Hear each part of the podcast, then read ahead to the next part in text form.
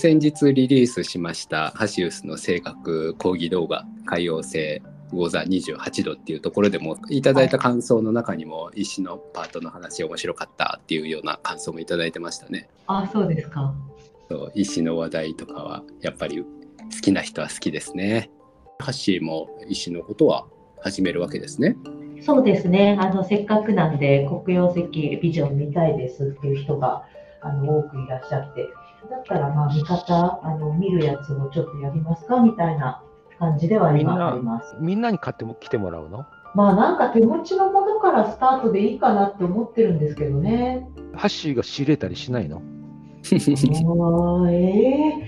ー、えー、なんかもうもう一緒に一緒に仕入れ業者やりますよみたいな感じで。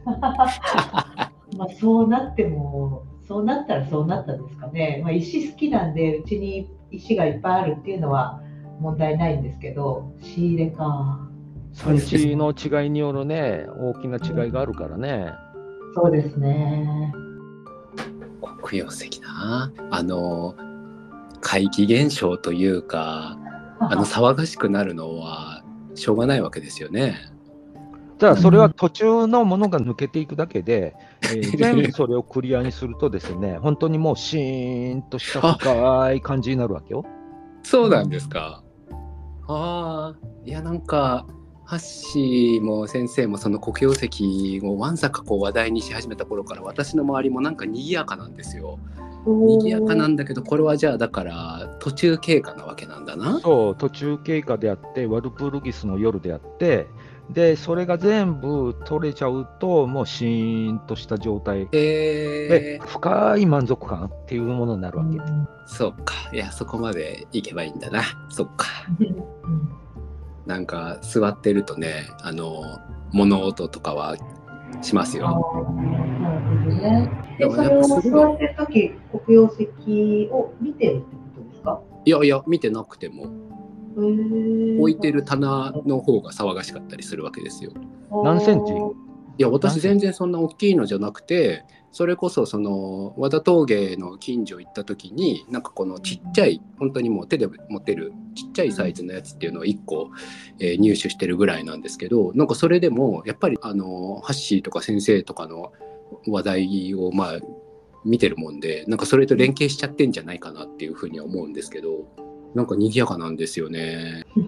あれはやっぱだからこの物質次元に近いところなんだなってすごい思いますよね。そのエネルギーというか性質が。まあ、ジュラシックコードっていうのはね、要するに生命の基礎じゃない？だから文化的な表面じゃなくて、本当に生命の基礎の部分っ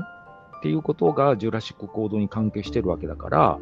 そこをつつかれる感じじゃない？そうだな。自分の中で瞑想体験が変わってきたっていう感じじゃないなまだ。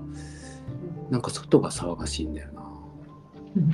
うん、だからそれは途中経過の急能が、ね、そうですね。まだまだ突破してないですね、そう。まあだからそれはもう本当に黒曜石に取り組むっていうふうにもうストレートにそっちに行った方が突破はするわけなんだいや、そうじゃなくて、その途中の急能の部分で、こう、反応する部分っていうのを、もう、洗いざらい全部いっぺん出しちゃった方がいいわけよね。で、そしたら、その奥の方にたどり着けるから、まあそういう意味で、えー、なんていうか、サビアンシンボルで言うと、なんか大志座にバッグを窓の外に出す女性っていうシンボルがあるんですよ。それバッグの上の方に入ってる荷物全部ぶちまけちゃうわけ。うんうん、そうすると奥から大陸が上がってくるみたいな感じの意味になってるから、えー、そういうプロセスが描かれてるんですね。サビアシンボルもまあすごいよな。ねそうだね。ねていうかまあそれ先生がそういうふうに見ていくとそれが伝わってくるけどそうじゃなかったらねそのバッグを外に出してる女っていうシンボルはもうわけわからんですよね。いややることはいっぱいあるな。そして次がその、ね、生前日食月食にああそうですね。ですよねそうハシウスの声楽はヘリオチャートの個人読みから今度は日食月食を扱うイクリプスに進みますね。うん、どんどんなんか面倒な話になっていくね。いやすごいなって思いますね。3つ自分が持ってってそれその目線というかそれを生きていくっていうのはすごいなって思いつつももう一個違う段階がもう始まってるなって自分でちょっと自覚してます。うん、そうだねまあだから食を扱うってなると今度エリオチャートで月を扱うっていう風になるっていうのがねまたどうなるやら楽しみではありますね。あのー結局、その月が太陽の光を遮断してるわけだから、はい。その昼の地球のところに一箇所黒い黒い穴が開くわけじゃないですか。うんうんうんうん。で、それがまるで黒曜石みたいで、そのはい 地球の表面で封印されてたそのところの奥からこう出てくるわけよ。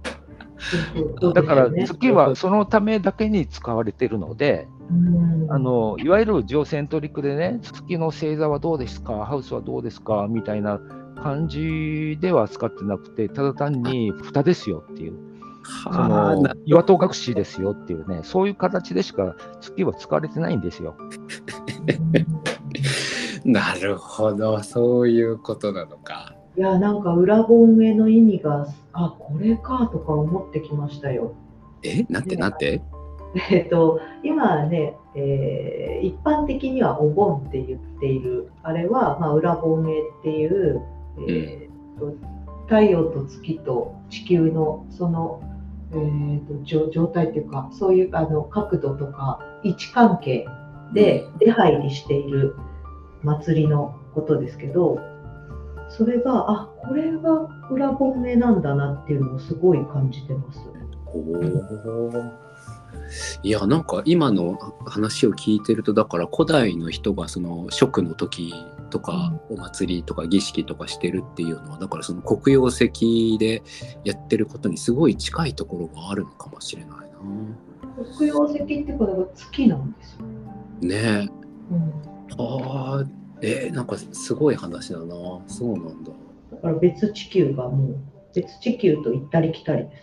これはだからハシウスの声楽としてイクリプス学園っていう話になったそもそもはハッシーがそれをビジョン取ったというかまあ見ちゃったからですよね。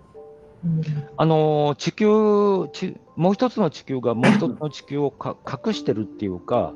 あの地球食っていうか、地食はいっていう風な感じで、最初私はそれを月食って言ったのね。うんうんなんだけど、次の日になってハッシーがなんか違う気がするとか言い始めたわけ。うんうんうんはい。でうんあの月食には違いないんですよ。ただ月食はそういうもう一つの地球を引っ張り出すためのあのキーワードになってるってことなんですよ。うわあなんかこの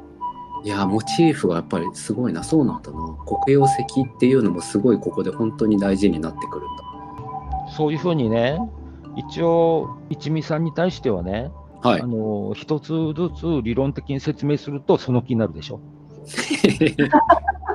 そうですねやっぱりこの納得感というかなるほどなーって言いながら進んでいきたい気はありますよね。いやーでもイクリプス学園ではその黒曜石についてのことっていうのも結構重要なお話になってくるってことだからや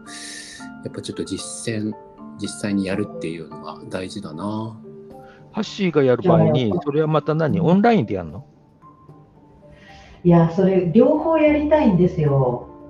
うーんオンライン、私はオンラインでいいんですけど、でも、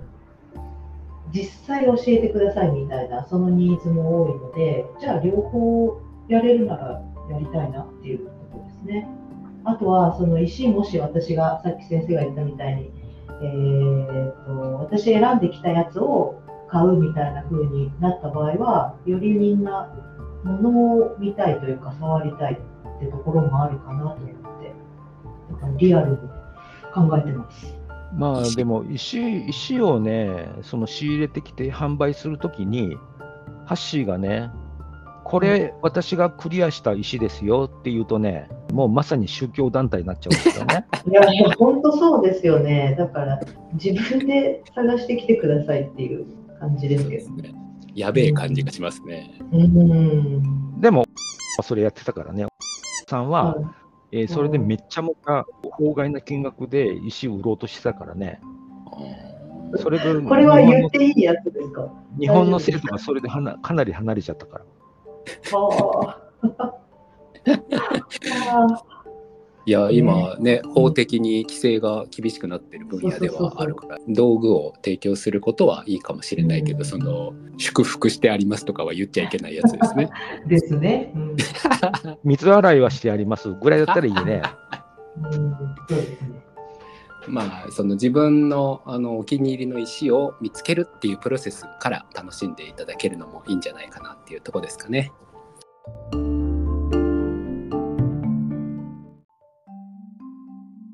今日はここまで7つのボディ7つのコスモスはアカシックレコードと瞑想の株式会社アシウスの提供でお送りしました。